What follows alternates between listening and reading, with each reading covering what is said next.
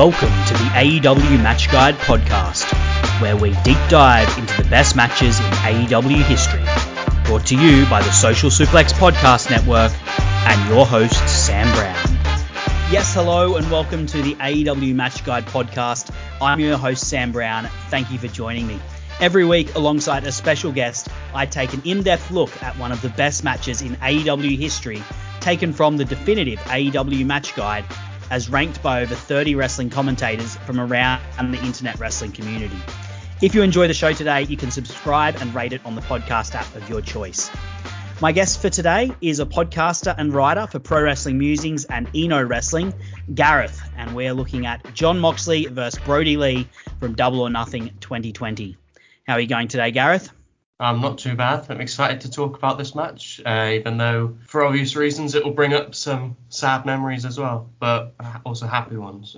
Yeah, indeed. And for those of you who know me, um, you will know that I have been probably chomping at the bit and restraining myself from doing a Jon Moxley match. Uh, this is the first one I get to dig into here on the AEW Match Guide podcast. So I'm I'm also very excited and also yeah, look, I'm very excited to talk about Mr. Brodie Lee and the special person that he was for AEW.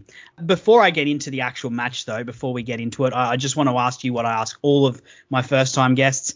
Uh, Gareth, how did you get into AEW? Well, I was uh, I've been watching since the start because you know, wrestling was on a downhill curve before that a little bit, at least for me. Um, I was very much falling out of love with WWE, and the only thing kind of keeping me hanging on was that NXT was pretty decent at the time, and then there wasn't a whole lot of great alternatives. I was just starting to get into New Japan uh, from my friend who introduced me to them um, as AEW was starting up. I, would always been like a Cody guy. He, he was one of my favorites when he was in WWE. And then when he left, I kind of kept an eye on him, and that's kind of how I was introduced, I guess, to a lot of the independent wrestling or New Japan or anything like that. Um, yeah, he yeah, sort of so had his tour where he just went to everywhere. I think he had one year where yeah. he wrestled in a WrestleMania, a Bound for Glory and Impact Bound for Glory, and a ROH Final Battle. Like an incredible year of just popping yeah. up left, right, and center. Yeah, exactly. So that's that kind of opened my eyes a little bit to more things, but like it was only really following around one guy. Uh, and then I saw bits and stuff of like Okada, uh, Omega, but it was just stuff that like my friend was showing me here and there. I wasn't properly into it. But then that year I started getting properly into New Japan, started watching the back catalogue as well. Uh, so I was watching the rise of like Omega, and at least within uh, New Japan, obviously did stuff elsewhere. But yeah, I was I was watching that and uh, you know stuff like the Young Bucks as well. It just was then building my excitement for AEW, learning more about that, and then also go, just going through the history of New Japan as well. But in terms of in regards to AEW, it, it was that really. And then after Double or Nothing, I was just uh, sold on it. Obviously, I watched All, All In as well, and that was that was mm. fantastic. But Double or Nothing being their first show, after that, I was just sold on it. The Cody Dustin match was one I've wanted for so long. And yeah, that's I mean that's a match we, we could easily speak about in the future because that was that was one which I, I loved as well. But um, it kind of promised to be everything I kind of wanted, and so far it's more yep. or less delivered on that. So long may that continue, really. Yeah, absolutely. And look, for those of you who are listening, I do have those very tippy top matches sort of reserved. I've put them down for later. I think there's a lot of we could do a lot of digging into those, but I don't want to do everything at once. You know how wrestling is. You put the best put the main event last. Um, we're not going to be waiting years Unless years Tony Khan. These, but but one of the things that I, I wanted to do with this project is dig into some of the matches that don't necessarily get all of the the hype and all of the retrospectives that those top matches get, like the Dustin and Cody match, like you know that tag match between the Bucks and Hangman and Kenny, which we will get into at some point down the line, you know, like Stadium Stampede. But matches, you know, like this one we're doing today, um, Brodie Lee versus Jon Moxley at a year later at Double or Nothing 2020. And with that, let's transition into talking about the match and to introduce it, the flowers that it got. With Dave Meltzer, uh, he rated it 4.25 uh, in the Wrestling Observer newsletter. Cage Match currently have it sitting at 8.14, uh, and the definitive match guide had it ranked in at 17th. And of course, I think it should probably be um, noted that John Moxley run, won the AEW Wrestler of the Year for most publications, including Wrestling Headlines, back in 2020. And he was also the top of the PWI Illustrated for the year that this match took place. So this is a highly this is a highly touted and a highly respected match, even if it's not in that very top tier. And I think we're going to be able to really dig into it today. Of course, for the build of it, um, this was Jon Moxley's second defense of the AEW Championship that he won at Revolution in that just fantastic program against, against Chris Jericho, where you know he had to fight through the entire inner circle and then finally won it. Unfortunately, a week after he won it, the world changed. We all went into lockdown, uh, and the crowds who Moxley had been feeding off went away. His first defense was against Jake Hager, we can get a little we can talk a little bit about that match. I do think there's some positives to it. I think at the time I called it um, the perfect build for the not so perfect match.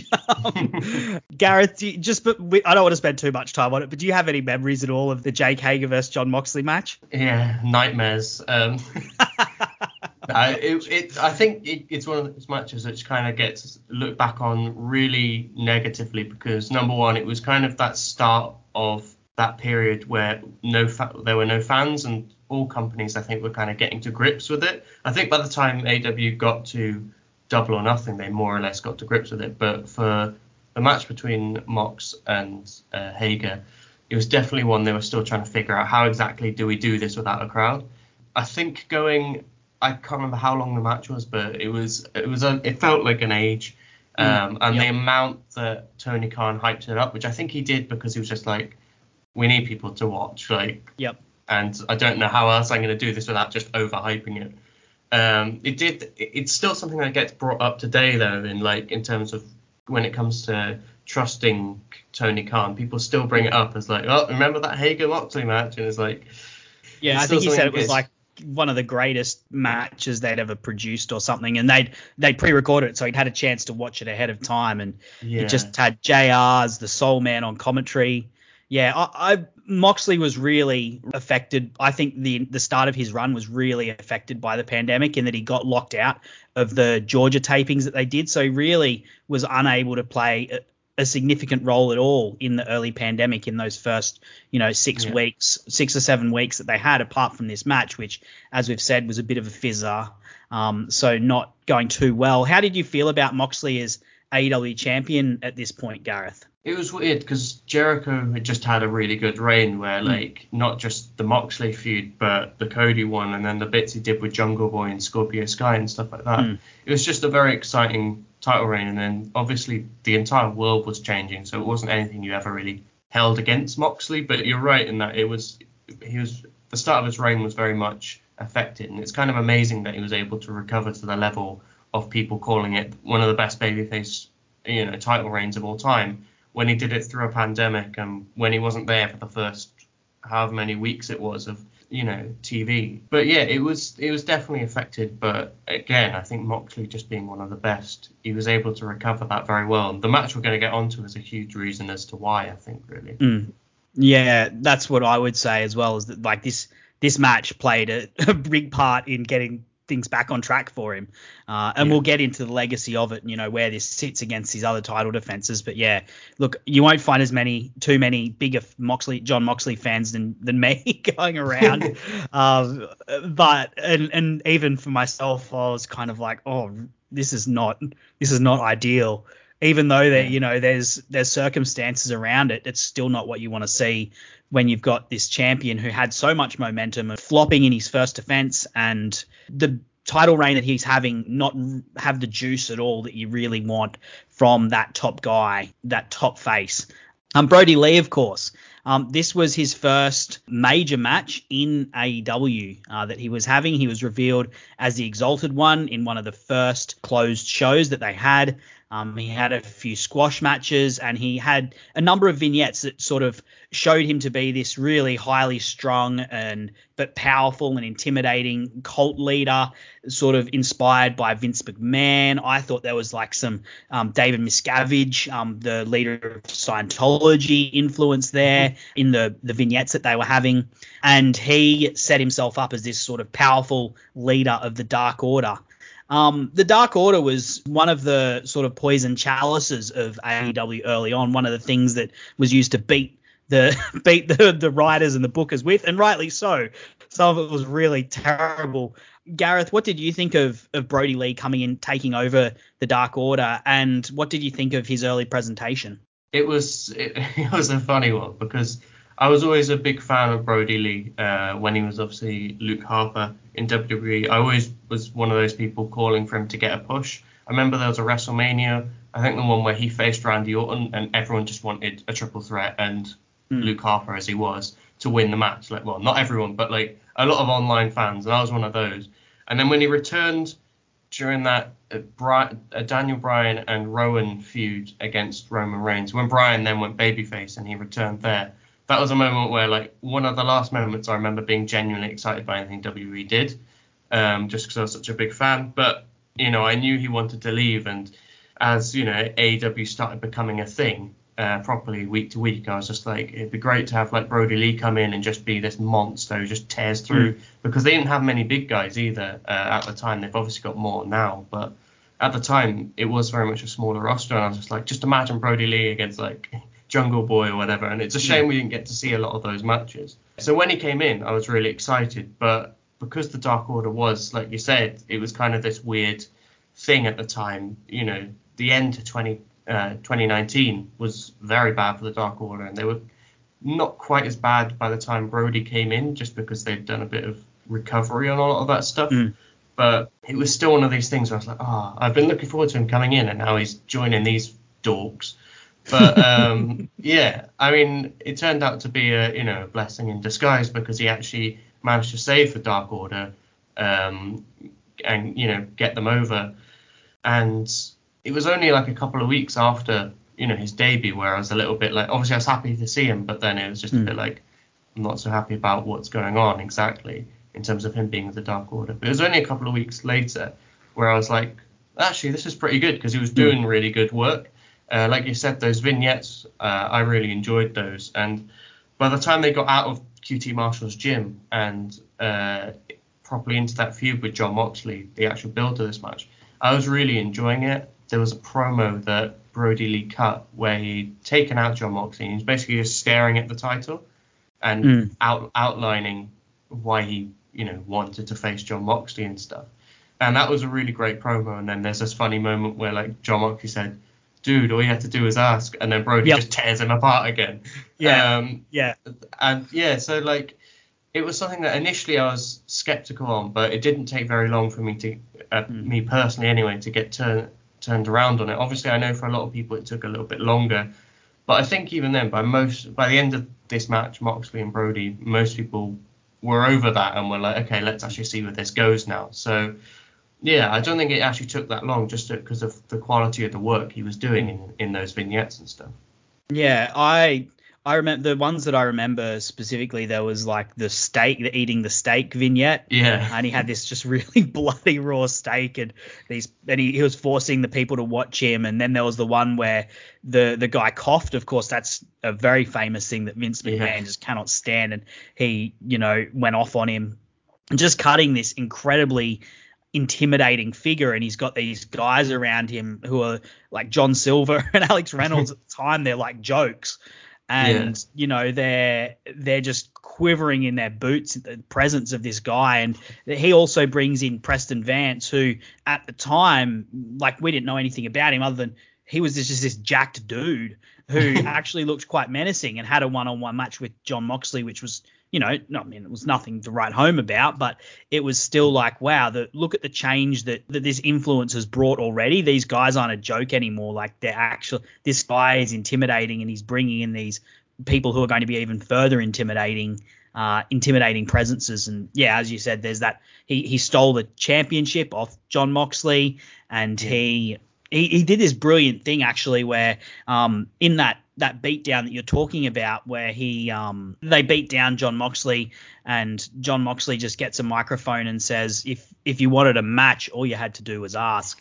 And he walks off but he actually leaves one of his um, minions out there for Jon Moxley um, mm-hmm. at Jon Moxley's mercy. Uh, and of course, Mox being you know the guy that he he is takes him out and takes out his frustration and anger on him. And Brody mm-hmm. Lee, he's you know he has no sympathies for that because he can't tolerate weakness, which you know it, it just was an incredibly powerful performance, I think, and it, he he built and built and built down you know down the line after this match, but early on just came on as this incredible presence in the roster and he would he would maintain that and, and only only continue to build on that I feel like. Did you have anything else you'd just like to add about Brodie Lee or about the build to this match before we get into the the match itself? One thing I, would like to say is that like obviously we're talking about Brody's inspirations and stuff for, for this kind of character.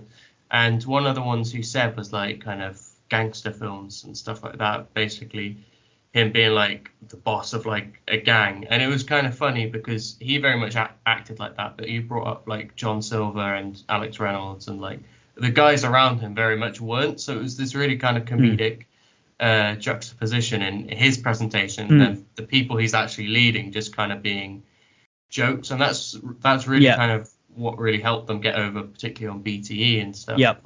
With like the papers. Know, yeah, all yeah. that great stuff. Yeah. Um, and yeah, it was just one of those things where it's like Brody as a, an, an intimidating force was always going to be great because his facial expressions, the way he carries himself, has always been mm. brilliant. But like, I was thinking more as like just someone who comes in and kind of just like destroys people and stuff. And mm. he actually created a much more nuanced, proper character than I ever thought mm. that like not that he could, but just that he they would do with him, just because of how it'd been mm. used in WWE, mostly been silent and stuff like that. So yeah, it was really nice to see him do something new and really push himself as a performer, like uh, and from a character point of view as well. Like it was really nice to see like what he could do and stuff, mm. um, not just in the ring, which I think we'd all seen anyway, but like yeah, that other side of him was was really great to see. Yeah, particularly the command that he showed on the mic, just and the yeah. the way he could, the way of word that he had with words to just cut to the chase and and cut people down, and as I said, just exude this power and intimidation that he had. Uh, the they really did lead into that that contrast, particularly on BTE early in yeah. this early on in his in his um run on AEW TV. Of course, they they didn't have that. They did lean into it a little bit more later on um, as as the audience, I guess, grew more accustomed to Brodie Lee, but straight away on BTE, they really did lead into that that contrast of, uh, particularly him picking on Uno and getting him to whack himself in the head with papers. oh, great stuff, great stuff. Yeah. um, yeah, look, we, we we should get into the match, um, of course, and the what happened on the night. So, of course, it was at Double or Nothing 2020. So the first pay per view they had without uh, any formal crowds. They had, you know, some people at ringside, some of the uh, the extra cast and crew at the ringside making noise. Uh, and this is the this is the second one we've done like this. There's a second match we've looked at that was part of the empty arena. This was the other one we did was FTR versus the Young Bucks, a limited crowd. But it really must be said, like the stroke of genius it was putting extras out there just to give some energy, even though it's not a full crowd. Um, they, you know, brought some energy to it and and gave at least a small feel of of having, you know, some ambience there as opposed to just an empty arena with two guys getting stuck into each other. Just an absolute masterstroke by AEW, and of course everyone copied it because it was so brilliant. They had a, a really great video package for this match, um, really contrasting the two characters. Mox as this unstable, pissed off, and dangerous, um, but ultimately sort of heroic man who you know you you want to be like and you want to have a beer with. and a guy who's got a motive. Like this is a man who had achieved, achieved what he wanted, but then had it immediately stripped from him, both in the sense of the pandemic stripping the crowds away, but then of course Brodie Lee literally stripping the title from him. So this anti-hero just pissed off and with a mission, and then of course you've got Brodie as this intimidating, powerful man, as we've talked about, who's using people around him to get the things he wants, and you know, using these people as tools, as as props to do his bidding. Uh, and in this case, it's get the AEW championship. Uh, so this, you know, really great contrast of characters that's summed up in this video package. Uh, and then when they come out, they've got, and I, I love this touch, Gareth, security um, dividing Yeah. up the ring. Uh, that just always gives it a big match feel to me and, and sort of adds an element of danger. Yeah, it, it, was, really funny because like um, obviously the match itself I think was a no disqualification, although you wouldn't really know it actually watching the match because it feels like they just tear each other apart using whatever they can find, but it's always like it's just about within the rules. But yeah, those the security holding them apart was or you know dividing the ring at least was was really good, especially because like in a time like this, anything you can do that just kind of distracted us from the fact that there wasn't a crowd was great, and that kind of just built the energy within it. Uh, there was, I think, there's just like a minute's period or something like that where Moxley's making his entrance and Brody's just staring at him, Mm. like with with his you know his brilliant stare that he does, and it was just like very menacing, but again building the atmosphere where there really wasn't an atmosphere there just for them. So they did Yeah. have to kind of create that. Um, and yeah, I think I think it was a, a great little touch, like you say, probably something that, that generally goes under the radar, you know, but a really really great touch. And that video package, um, you brought up a great point, a point uh, of Moxley having a motive. Obviously, for a challenger, there's always a motive in that, you know, the, the title and stuff. But it's always great when you can invest further in something than just who's going to get the piece of metal at the end of the match. And Moxley, like you said, his his motive of having kind of he's kind of had everything taken away from him, and despite the fact he's got the title to lose, he kind of comes into the match with like nothing to lose, and it's brilliant. But then also again, uh, Brodie Lee, it's not just it's not just the title to him that that solidifies him as the top dog, and that that solidifies him as the guy. So there's an ulterior motive, not just to actually having the title, but like an egotistical one as well. So Yep. it, it was really it was really great stuff, really. Considering I don't think it was the original plan either. I can't imagine they planned. Uh, oh yeah, Moxley's first pay-per-view defense will be against this guy who's not been here very long. Um, before the pandemic struck, it really felt like MJF was being built, and then Mm. they realized obviously he wasn't at the tapings either, and I think they realized we need more to build this match. And at the time, there was still some hope that maybe by the summer there would be a crowd, even Mm. though obviously we look back now and it was it was all you know how naive we all were. I'm not happy the pandemic happened, obviously, but I am happy that Brody got this match because obviously, uh, in hindsight, we know he didn't get much time, and Mm. It's not really a blessing in disguise that, but No. it's a, it's a good thing that came out of a bad Yeah. situation for me. Absolutely. Yeah, and Brody, when he comes out, he's wearing new gear. He strips off his robe. He's wearing his new gear, and it's the gear that he. I I didn't like the gear that he was wearing before that. It had that the ones that he was wearing before that were the ones with like the scars and stuff on it. There's fake Yeah. zips and things. It just never worked for me until this gear, which immediately was fantastic, and it was the one that he wore until for the rest of his run with AEW. So you know, great, great to debut it in the biggest match possible. Yeah. Um, and you know, Mox comes in his usual in, intense style, self, and as you said, Brody's just staring a hole at him. Mox is Yeah. like pacing like a caged animal, like just this rabid animal who wants to get at him. And Brody intimidates Dasha into announcing him as the self-proclaimed AEW champ, world champion. You know, as we've said, his thing was that he uses people and he intimidates and bullies people and like it's just such a immediately perfect um, example of that as they go to do the introductions. Uh, and I, when I was watching this, you, you mentioned you thought it might have been no DQ. I have a memory of it being no DQ as well, but everywhere I've looked doesn't seem to mention that. So I think it was, Yeah. if it was, it may have been no DQ. If it wasn't, it was kind of that referee's discretion. We need to get a, we need to get a result, and you know, are you really going to Yeah. stop these two? Do you want to be the Well, that- person that, that steps was- in between Jon Moxley and Brodie Lee? Yeah, because that's what um J- there was a moment on commentary, and Jr. was like, you know, the ref he doesn't want to he doesn't want to disqualify these guys, Yep. doesn't want to count them out. Neither of them want that, and we all want to see a winner and stuff. Mm. But like then there's there's other moments where like Moxley throws one of the chips at Brody's head and it's like that surely that's a weapon. Yeah. But like I I think it's just one of those things where like the ref decided, look, if I disqualify either of these guys, they're gonna kill me. So Mm. I'm just gonna have to let them do. and and they're both they're both in for it as well. Like Yeah. neither of them are neither of them are, are, are flinching from using anything and everything around the the ring at the time. And it starts off really like the match starts off really fast. Mox immediately, as we've said, he's really pissed off, really motivated, stripped of everything, needs to get everything back. Immediately charges Brodie Lee. Um, Brody immediately reverses him into the corner. There's like trading hard strikes from the get go. Within minutes, they're on the outside. Brody like hits this giant suicide dive within the first minute and a half or so. Um, sorry, Mox does that, and then Brody does that. Yeah. Uh, and you can tell that these two like know each other and and respect each other and are friends by how hard they're going at each other.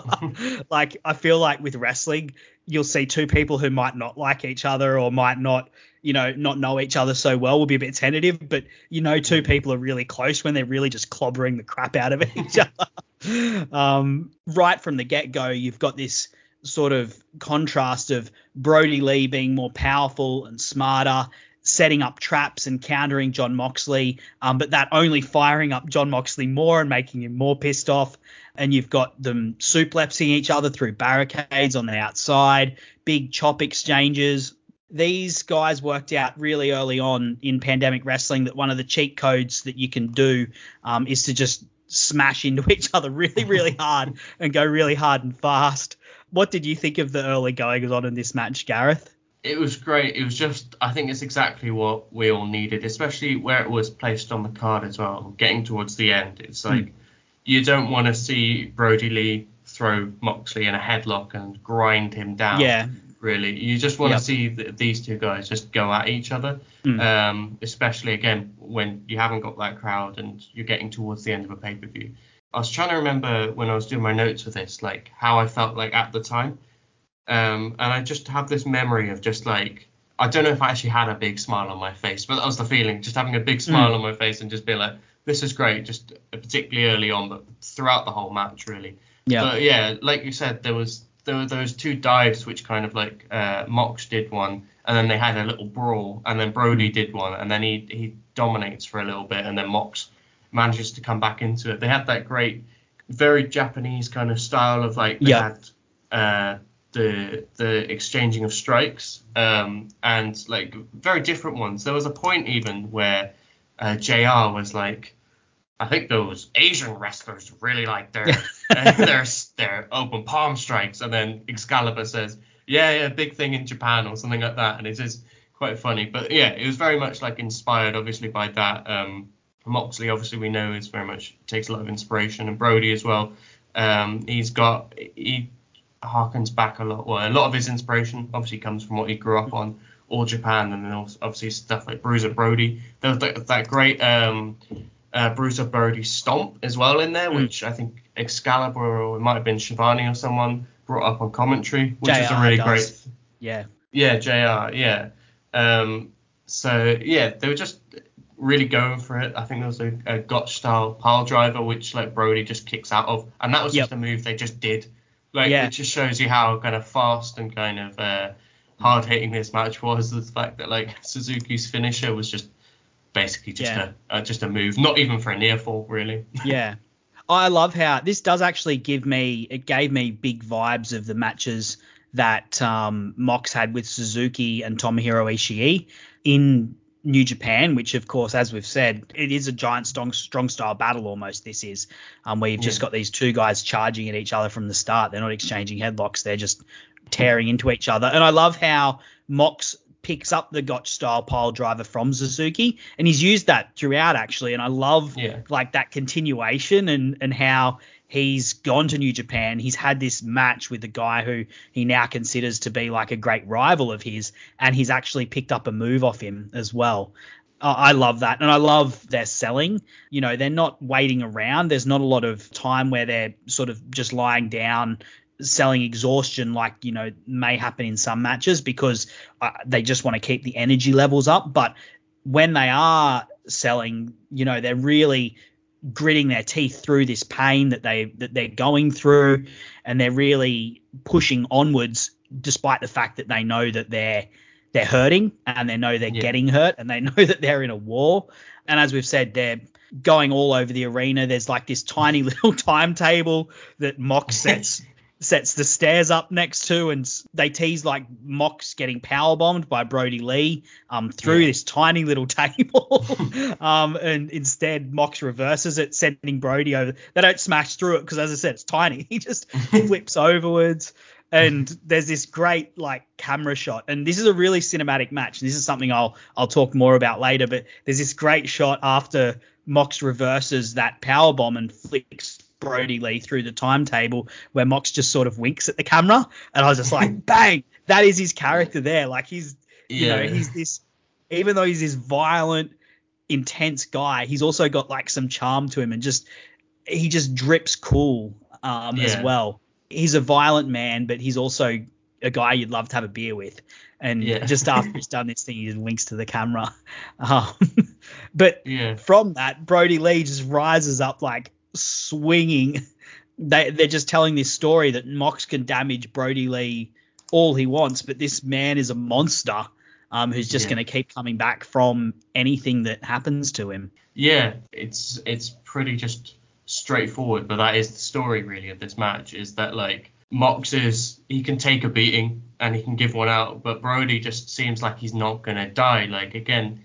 he sells that table spot for a bit, but then like before long he's he's up on his feet. And like there's not really a period where Mox really or Brodie really to a large extent anyway, like has this period of domination. Because like so they they just keep going for each other, and then the one guy will find a way to find some kind of reversal or a way to you know use one's momentum against you know their opponent and stuff, and it is just them kind of going at each other. But particularly as you move towards the end, like they're really telling that story that like Brodie just can't be killed. Like, Mm. and I was literally, I remember when I was watching it the first time, like I was like slightly hopeful because I, I really like Brodie, even though I didn't want Moxie's title ring to end. Slightly hopeful. I was like, oh my god, are they just gonna randomly flip the title onto him? Because it just seemed like, you know, he was taking so much, and it was like, what are they actually gonna do to actually end it?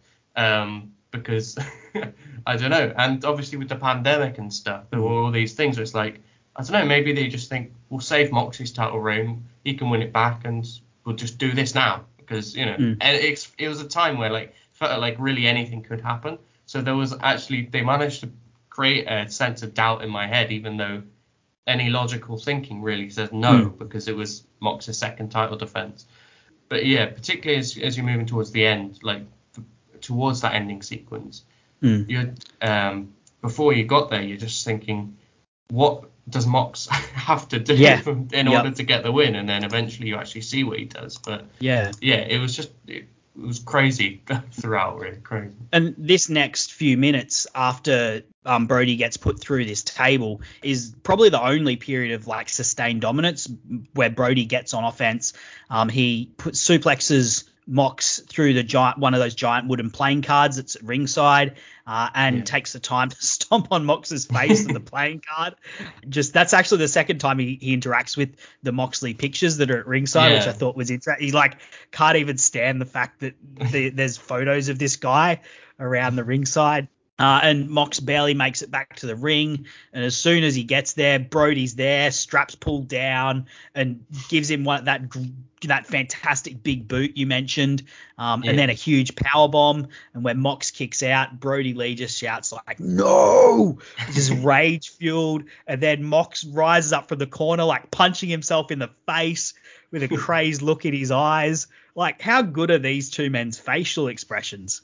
Yeah, that's that's one thing. Like I've always said about Brodie, he's like he's my favorite in terms of like facial expressions because like no matter the emotion really, he's he's a fantastic actor. Mm, Um, and you saw that in the vignettes and stuff like, and it, it really wasn't a surprise. It was just the fact we hadn't seen it, but Mm. the fact that he he was able to really create such a great on-screen character because obviously in WWE, you know, his part in the Wyatt family, he was great in that, but like it was very much a character who was to the side. Um, Bray Wyatt was the focus. Mm.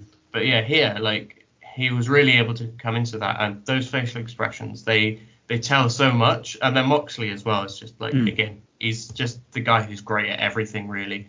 um, so it, it, it's no surprise, but like these two really are like that's a great point to make because they are two of the best when it comes to that, especially in the heat of a battle. They know when to Mm. pick those moments to to show that. Um, Yep. And again, that frustration from Brodie when Mox kicks out of a power bomb uh, is a great moment because it's just like you just you're watching it and you're just like, oh god, I don't, I'd never want to come across this man because it feels like if you just like if you came across him in a coffee shop and you accidentally knock his coffee over and say, oh sorry, I'll, I'll buy you a new one. He'll just, Yeah. he won't listen. He'll just be like, Yeah. he'll just take your head off. Like he seems like a guy. He comes across so much as someone who just will take no like. He'll take the smallest slight and Yeah. take giant offense at it. Yeah, yeah, exactly. Uh, which is funny because you know, from all accounts, the actual Yeah. guy is like the nicest guy ever. but Yeah. he was so he's, he's so good at that um, Yeah. that kind of thing. And that moment where uh, yeah, Mox kicks out and he has that like outburst of just frustration. Mm. It's just it's just fantastic, really. Yep. Uh, and then, of course, I think the one thing that most people remember from this match, the one moment and spot is what they get to next is where they they sort of brawl up onto the stage and they they start trading blows and then Mox hits that incredible paradigm shift through the ramp that's heading to the ring and they both just go straight through the wooden ramp shot incredibly. You could just see just their feet sticking out because they've just gone so far into mm-hmm. it. And the ref like is sort of leaning in there trying to work out what's you know what does he do at this point. And Mox is the first to just like crawl out of this hole. Just crawling back to the middle of the ring on his on his arms, can't even raise himself up. And as he's trying to rise himself up, just this is one of my favorite shots in mm-hmm. wrestling. In the background, just behind him, you just see this monster rising up from this hole with blood coming down his face and rage. And you're just like, as you said, like, how can they kill this man? that that shot is just so incredible and so dramatic and so cinematic. AEW sometimes doesn't get their production right, and at this point they were, you know, really still finding their feet. They would miss the odd shot, particularly when there's lots of going on in the ring. But man, they absolutely nailed it in this match in particular, um, and particularly with this shot. Yeah, you're right to say that that is the spot everyone just thinks of because it's just like it was that moment, and I think people forget there was actually quite a bit after that that Brodie still had to go Hmm. through, which again just shows like out there them telling that story of how do you kill this man. But yeah, Yeah, that yeah. that shot, I'm in complete agreement. Like one of my favorite things about Brodie Lee, is I've basically already said, but those facial expressions and the way he f- he's so good at just finding like the moment to do something. And the way he just rises up behind Moxley, he's like crawling out of the thing Mm. was was so brilliant. Even like um the referees like selling of them going through because he doesn't call for the doctor immediately, which is something sometimes something that refs sometimes do, and it kind of just tells me like before they've even properly checked or whatever, it just tells me oh they're trying to work an angle here. Mm. But this I can't remember who the ref was. I think it was Paul Turner, but he was uh kind of just on the ring or on the side of the ring there, Mm. and then just looking down. He just looked so like genuinely like what's happened. And I I, I remember Mm. at the time being a little bit worked as was that plan? Was that plan? And I was watching it on uh, call with my friend Kieran, and Kieran was like, "No, that was that was definitely like those stages don't just crumble Yeah. like that." But I was like so worked to, to the Yeah. moment that I was just like, "Oh my god, what's going on?" Um, and yeah, Paul Turner was brilliant at that. And then eventually he does call for the doctor, and then the doctor's kind of looking down, but like doesn't really know what you can do because Yeah. these guys are not exactly the guys who are going to call for medical assistance. And then Yeah. Mox, yeah, and then you have that moment when guys away from the fight, are yeah, yeah, exactly. And then you have that moment when Mox crawls out and then Brodie rises up, just Yeah. as you said. And yeah, it, it was fantastic. It's something that kind of just is burned into my mind of like how great it was. And that image in particular, you said, uh, where he rises up, that's that's the one like lasting memory that really stands out from this match. yeah. Um, also, there was a great thing before, like when they were on the stage, like Brodie's the one that kind of points out or, or points to like the bit where they go through. He he's initially trying to do it, And I love like the idea of Mox like just comes into everything, calling it on the fly. Um, obviously, that's a spot they actually would have planned out, but in in the world of Mox's character, just him just being like, either I'm going through that or you are, so Yeah. you're going through that. um, and it was it was a great little thing because I, I love it. I loved it when like Bro, Brodie's trying to set him up, and then Mox just goes, nope, and then just puts him through it. It was fantastic as well. But yeah, no, it's great. And yeah, look, as you said, I think most people, in most people's memories, this match ends pretty much straight after that. And in my memory, it had as well. But then when I rewatched it, like, there's actually an extended sequence which is so good, where you know, back in the ring, Brodie goes for a discus lariat. Mox counters that into like the Dirty Deeds version of the Paradigm Shift, and Brodie Lee Yeah. kicks out at one. It's just like I'm off my couch at this point, even on the rewatch. And then Mox just just rapidly delivering elbows and knees, biting Brodie Lee's head, hits an elevated paradigm shift. Brodie Lee kicks out at two. At that point, I don't think anyone had kicked out of that move since he debuted against Juice Robinson the year earlier. Um, I don't think anyone had kicked out of the elevated paradigm shift. Um, Yeah. And then just Mox is just like uh, grabs a rear naked choke. Brodie's just gritting his teeth. There's blood like in his teeth um, before he like finally pa- passes out and the ref has to stop it. And then you know in the post match, Mox is flipping off Brodie Lee as he celebrates with the title. He gets in the camera and he's like, "You want to know what happens if you disrespect me? Let that be a lesson." like man, what an ending to the match. It's just this match, as we said, it gets off to a canter from the word go, but the way that they elevate it with the and, and climax it is just phenomenal. Yeah, yeah, it it is fantastic, and like I say, like them going through the ramp is this the the thing that everyone remembers, but actually like that those two extra paradigm shifts as well. Um, Brodie kicking out of one was something that like I remember because I was just I was expecting coming into the match, I was expecting Mox to win, but I just really wanted Brodie to have a good showing, and I just felt like just as he hit that because when he hit the the normal paradigm shift, like not the elevated one. I was just like, yes, he's gone through the ramp, but I don't want to. I don't want the match to end, and I, I, I'm not. I'm Mm. not satisfied with that. And luckily, they didn't end it there. Uh, and then the elevated one, I was just like, oh, I just want, want a little bit more. And then it kicks out, and I was like, great. and then they do the the choke. And at the time, I remember I was a little bit disappointed because I was like, I'm I'm very much someone who likes to see someone fade. Like Mm. you can see like I've seen people get locked in, you know, dangerous holds and stuff for a good like almost a minute, like in real fighting, and they don't fade and they manage to find a way out of it or whatever. Like obviously a lot of the time they don't, they end up tapping out or whatever. Mm. But like when someone like passes out so quickly, that kind of bothers me. But rewatching this, he doesn't actually pass out. The ref just goes, "You're not actually able to defend yourself, so I'm gonna have to stop the match." Um, because Mm. I remember, I remember when I watched it the first time, I thought he, like they kind of told the thing of him passing out, but Mm. he wasn't. And then at the end, like he's just there lying, like because uh, finally the uh, the adrenaline wears off, and he's just kind of staring up at the, the ceiling just for a good few minutes, and just there, like Mm. because everything's kind of hit him now, and it's just kind of like it's a great moment there for Brodie's character, um, where he just has to kind of confront that, like within himself, confront that failure to win and the you know being beaten for the first time, uh, and then Moxley just screaming down the camera, like like you said, Yep.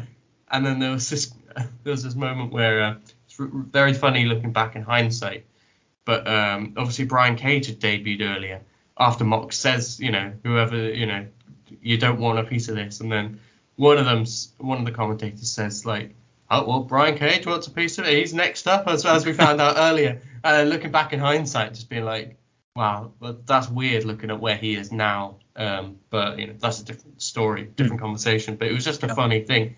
But at the time, just thinking like, uh, this new, this another new monster's just come into the company and doing this, and Mox is Mm. just, he doesn't care. He's just screaming down the camera about how nobody, nobody wants anything from him, and it's just, it's just fantastic from him because that's exactly what endears him to us as fans, is that like all these dreadful people, like Brodie Lee, the character, obviously, um, but all these like horrible people coming in. Brian Cage obviously just took out Darby Allin, like just Yep. destroyed him, and particularly went out of his way to do so. So they were very much getting him over as a heel. Mm. They really went out of their way to to uh, make him basically a similar kind of thing as Brodie Lee. And I, I just remember thinking like, oh, this this title reign is going to be great. Kind of after Mm. all, like he's just going to tear through all these dreadful people. Obviously, eventually got to MJF as well, which is another one which was obviously building, and it was just like. Jon Moxley's just the man of my dreams. that, that's kind of just the memory I have, like, of being left with after this match in particular. Yeah. A thing I want to do is help the internet wrestling community redefine what a cinematic wrestling match is and what that term means because I don't think the current usage of it is wholly accurate in that a cinematic match now is what I'd call like a predetermined sorry pre-recorded match that often involves uh, extraneous sort of settings and and is not necessarily set in a wrestling ring. I'm not sure what I'd exactly define it as, but I feel like cinematic can also be the way you shoot a match, um, the way that the people in it react to each other. Um, one of my favorite moments in all of wrestling is in Hiroshi Tanahashi versus Kota Ibushi at the G128, the final of that where Kota Ibushi like backs Tanahashi down into a corner, and it's almost like an anime moment where, or a or a movie moment where the hero like leans down and sees the the sand dripping through his fingers and flashbacks to all the memories of the people that he's fighting for, and then just roars across the ring. And to me, that feels like a cinematic moment in that it reminds me a lot of film and the way that film operates. And I feel like Yeah. this match is very cinematic in the way that it's shot and the way that it tells this story particularly one of my favorite endings to a movie is the ending to the first Terminator. And I feel like this match almost does the same thing, where you've got the Terminator who throughout the whole thing is just this unstoppable force that keeps coming and coming. And all the heroes can do is like flee from it and buy themselves just a little bit more time to try and find a way to take down this thing. And and the whole progression of the movie is them just constantly trying to outrun and buy themselves that extra minute to see if they can work out a way they can you know terminate this terminator destroy this unstoppable robot. And at the end they flatten it with this giant anvil that comes down and flattens it. And you're like oh well that has to be the end of it and then the light flickers on and it just crawls towards them and you're like what can these people do? They're never going to be able to escape. And that's how i feel like the ending of this match is. It's like what can jon moxley do to put down mm. this this monster that just keeps coming at him and coming at him. And i remember at the end because of the the ending where he he passed out there was like this discourse floating around you know in the worst parts of the internet saying that like oh Brodie looked weak. And I was like how can you watch this match and think that? Like you don't watch Terminator and think that the Terminator looks weak at the end because they have to Yeah. dip it in a thing of lava to to destroy it it's just such an incredible way to put this guy over as we said like he came he came across in these initial um initial vignettes as just this powerful intimidating man and he could not have fulfilled that more in the mat in this match. I, don't know if there's a way he could have done apart from winning, of course, um, but in loss. There's a way he could have been able to fulfill that initial character um, more than what they actually did here. Yeah, no, you've you've nailed it really there. Like the one thing mm, for me as like someone who you know was really big into Brodie and didn't want to see him just be a title challenger and then fade into the background or whatever, was I wanted to see him you know really show what he's all about, and they definitely achieved that to the point where when we then got to the the Brodie versus Cody match, um, the first one obviously, when they set that up, I was like. I just couldn't see. I thought Cody was going to retain, as I think most people did, but I just couldn't see a way as to how that happened. I was like, Mm. I don't really see how they're going to do that without harming Brodie, basically. And obviously he won, and that was, you know, brilliant and all that. But like, yeah, it was it was to the point where it's like I'd seen I'd seen Brodie be defeated, but I still come the next big match couldn't see how he could possibly lose number one because he wasn't facing Mox. But um, like even someone like Cody, who's a big star in himself and stuff, even though he's a different style from Mox, I just couldn't see how. And then eventually, obviously, when we got to Mm. that, uh, what's the word? It was Yeah. a dog collar. Dog collar, that's the word. Yeah. When we got to that, it took a match like that for Cody to actually be able to overcome Brodie, and that's that's the thing with like monsters and wrestling and stuff. Like like you say, like ultimately they are there basically to be overcome. They are Hmm. the obstacle for the good guys to overcome. Um, and yeah, it's the same like in the Terminator or any movie where you've got like a, a figure like that.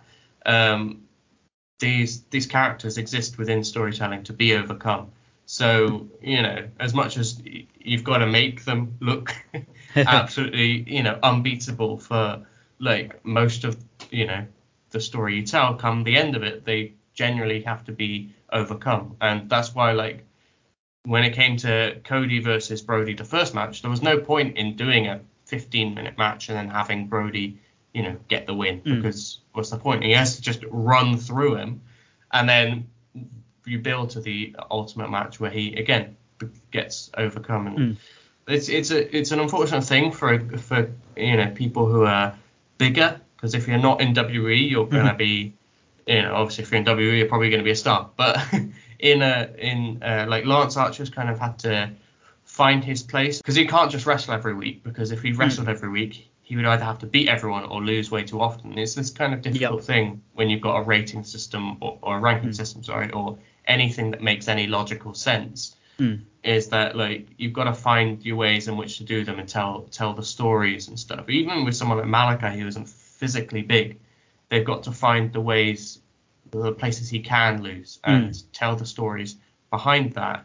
And yeah, and so they managed to do it fantastically in this match, basically. Um, and even though at the time there was that moment where I was like, oh, I, I felt like he just passed out a little bit too quickly. He doesn't actually pass out. It's just the fact that he's not responding, and then he's just laying there on the ground, like.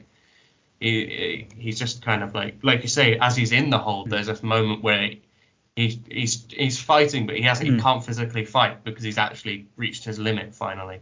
Mm. Um, and you see it in his eyes, and then that you see that go, and that's when the ref then Mm. calls it. And it's just again, it's actually quite a uh, it's brilliant acting again from Brodie, and again Mm. going back to that cinematic point that you made. Um, it's it kind of ties into that as well.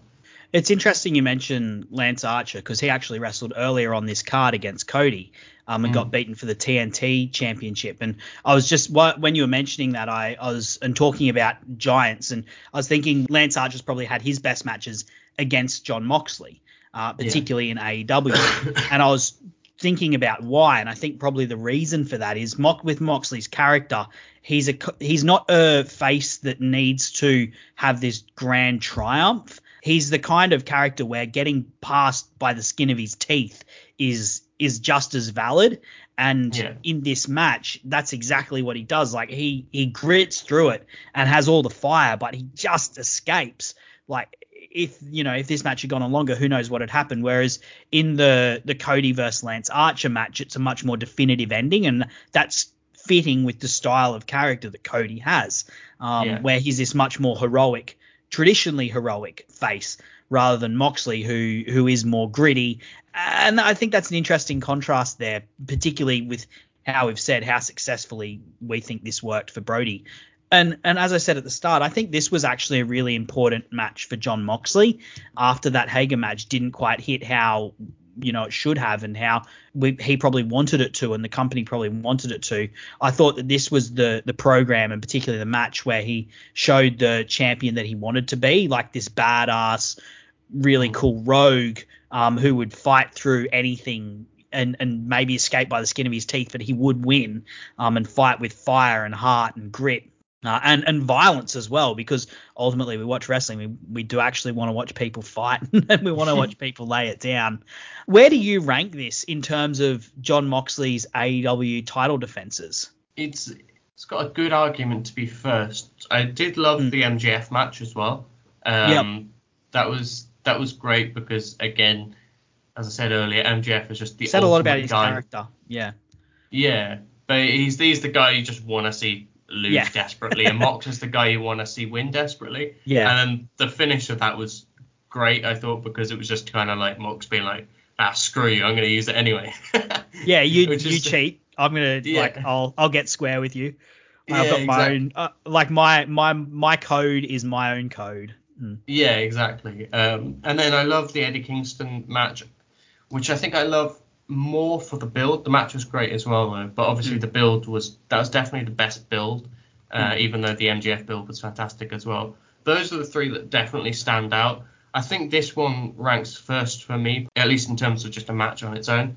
Partially just maybe a bit of bias because it kind of validated something that I've wanted to see for a long time and mm. kind of showed me, yeah, he, he he is on that level, which is something that you know I've wanted for many years at that hmm. point. It, it was my favorite for that reason, but I think the match as well was just a little bit like better than the others, just because you know, like you said, it tells that story mm. of overcoming. It's just it's the classic overcoming the monster story, but it tells it so mm. well um, and Mox is just the perfect guy to do it. And then again, some of those spots towards the end and the end, the finishing sequence was just so electric and fantastic. Um, obviously, I loved Eddie as well, but I feel like mm. the hmm. match was just kind of like it was much more about those two kind of figure out their own thing, and that was more yeah. a, a, chapter within a story, whereas this match kind of was the story mm. in in a whole. So yeah, for me, it's it's number one, but I can understand why someone might say Eddie or might say MJF yeah. or whatever.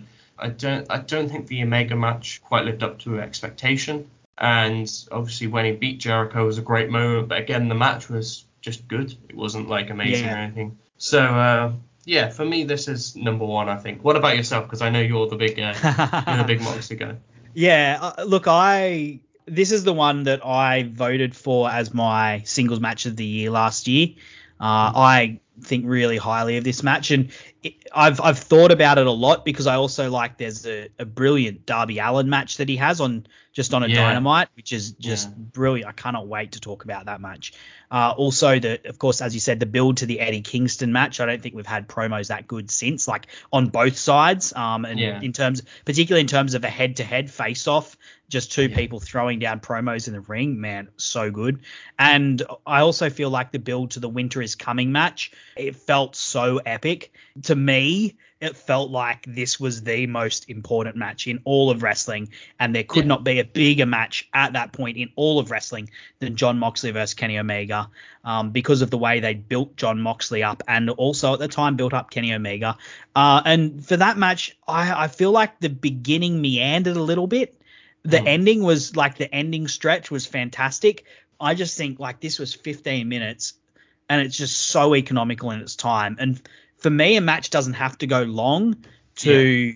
to to do well. In fact, sometimes if it goes long and it's just fiddle fighting around a little bit, that's actually a negative for me. Um, going yeah. long can be can actually be a detraction. And as I said, I actually compared this to the the match with Cody and Lance Archer earlier in the night, 22 minutes, and I think could have probably used a bit of trimming trimming off. Yeah, this this one for me in terms of his AEW title defenses, I think this is this was my favorite because of a lot of it is because of Brodie Lee, but also um, just the contrast of these two characters uh, and the way that they just worked so brilliantly together. The the last thing I wanted to talk about was I think it is appropriate to talk about Brodie Lee because sadly this was this was possibly this and the of course the TNT title match were the two biggest moments of his AEW career. You've said that you felt very validated when this match happened. Could you just expand on that a little bit? What that what you mean by that feeling? Yeah, it was just like like I said a, a few times already in this podcast. Like Brodie was someone that I just kind of I was drawn to as a performer. I remember that uh, Shield versus Wyatt family match in particular um, and just seeing him within that and just thinking this guy just with the right packaging and everything he could be a star in his own right. He doesn't need to be in mm. the Wyatt family or whatever as much as I like the Wyatt family.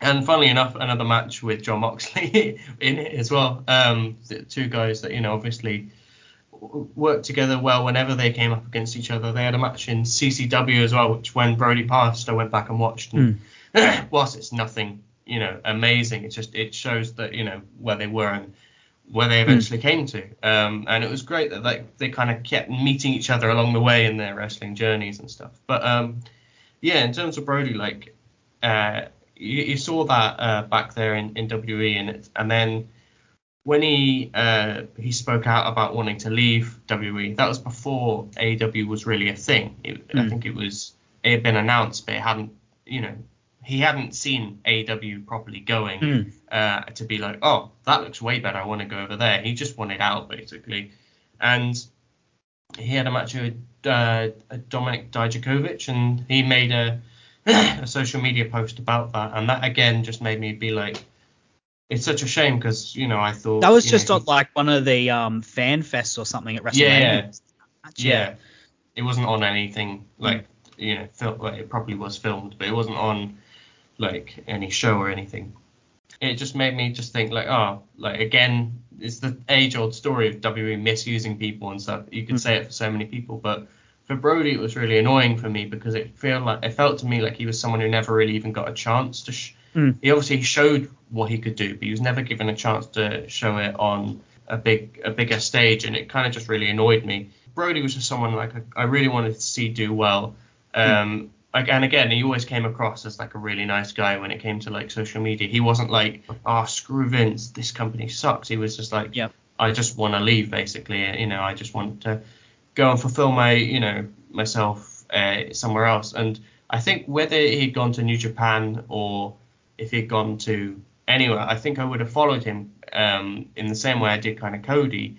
At least if even if I wasn't watching the entire product, just checking out what he was doing. But, it was really nice to see him leave and immediately jump into something so major, and Mm. for AEW to really recognize what he had and stuff. And Mm. again, it's it's kind of easier to say now because I think Tony Khan has like kind of built a lot of trust in the fan base. But even at the time, things like the Dark Order, um, even earlier in that night, people were a little bit annoyed that Lance Archer lost the way he did Mm. against Cody, as we've kind of spoken about. Um, you know, so like there were things that were kind of like niggling on people, but Brodie for me was one of the moments where I was like, this is a company that I can very much get on board with um, Mm. and give a level of trust to.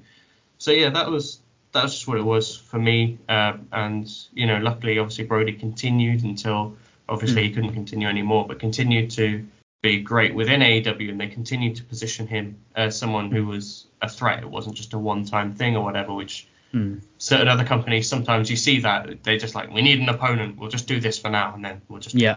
do whatever you know so yeah it was just it was validating in my support for Mm. Brodie and then also just in the trust for AEW it, it went a long way for that as well Yeah, I'll, I'll just echo everything you've said there. I know that uh, shout outs to Rich Ladder from One Nation Radio on the Social Suplex podcast network, uh, who was on a few weeks ago. I remember him saying really early on, like really early on in the Wyatt run, I think it may have even been 2013, definitely 2014, him just saying they've picked the wrong guy. They Yeah. should have gone. They should be going with Luke Harper here.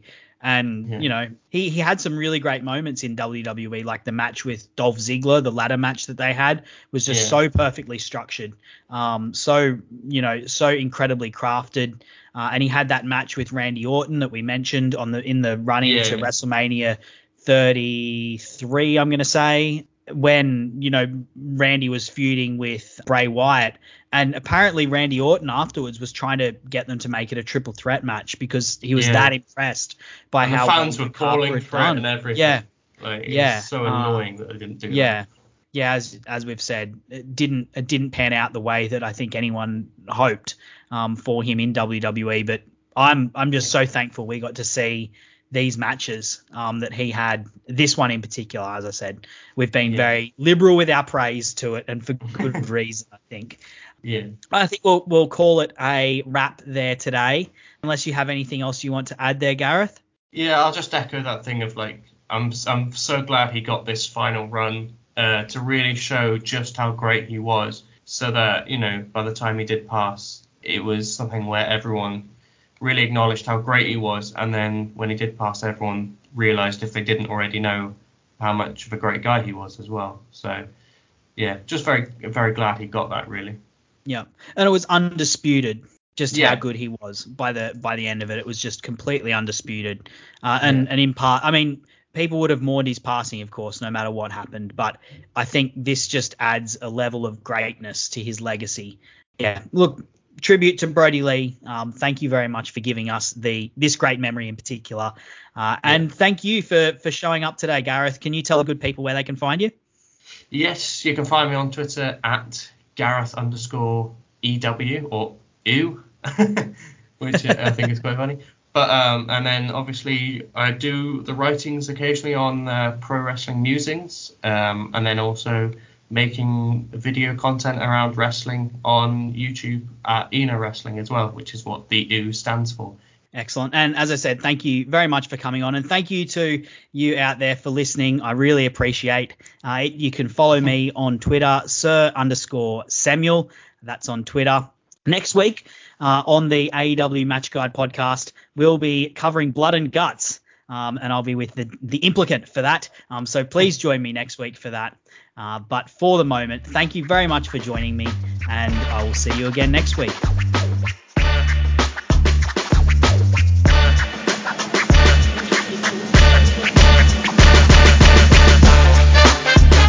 Thanks for listening to the AEW Match Guide podcast. If you enjoyed the show, then you can subscribe on the podcast app of your choice so you never miss an episode. Also, feel free to let me know on Twitter at Sir underscore Samuel. I'd love to hear from you. The AEW Match Guide podcast is brought to you by the Social Suplex Podcast Network, where you can find many other fantastic podcasts discussing not just AEW, but all parts of the world of professional wrestling. Looking forward to seeing you again next week. I'm Sam Brown.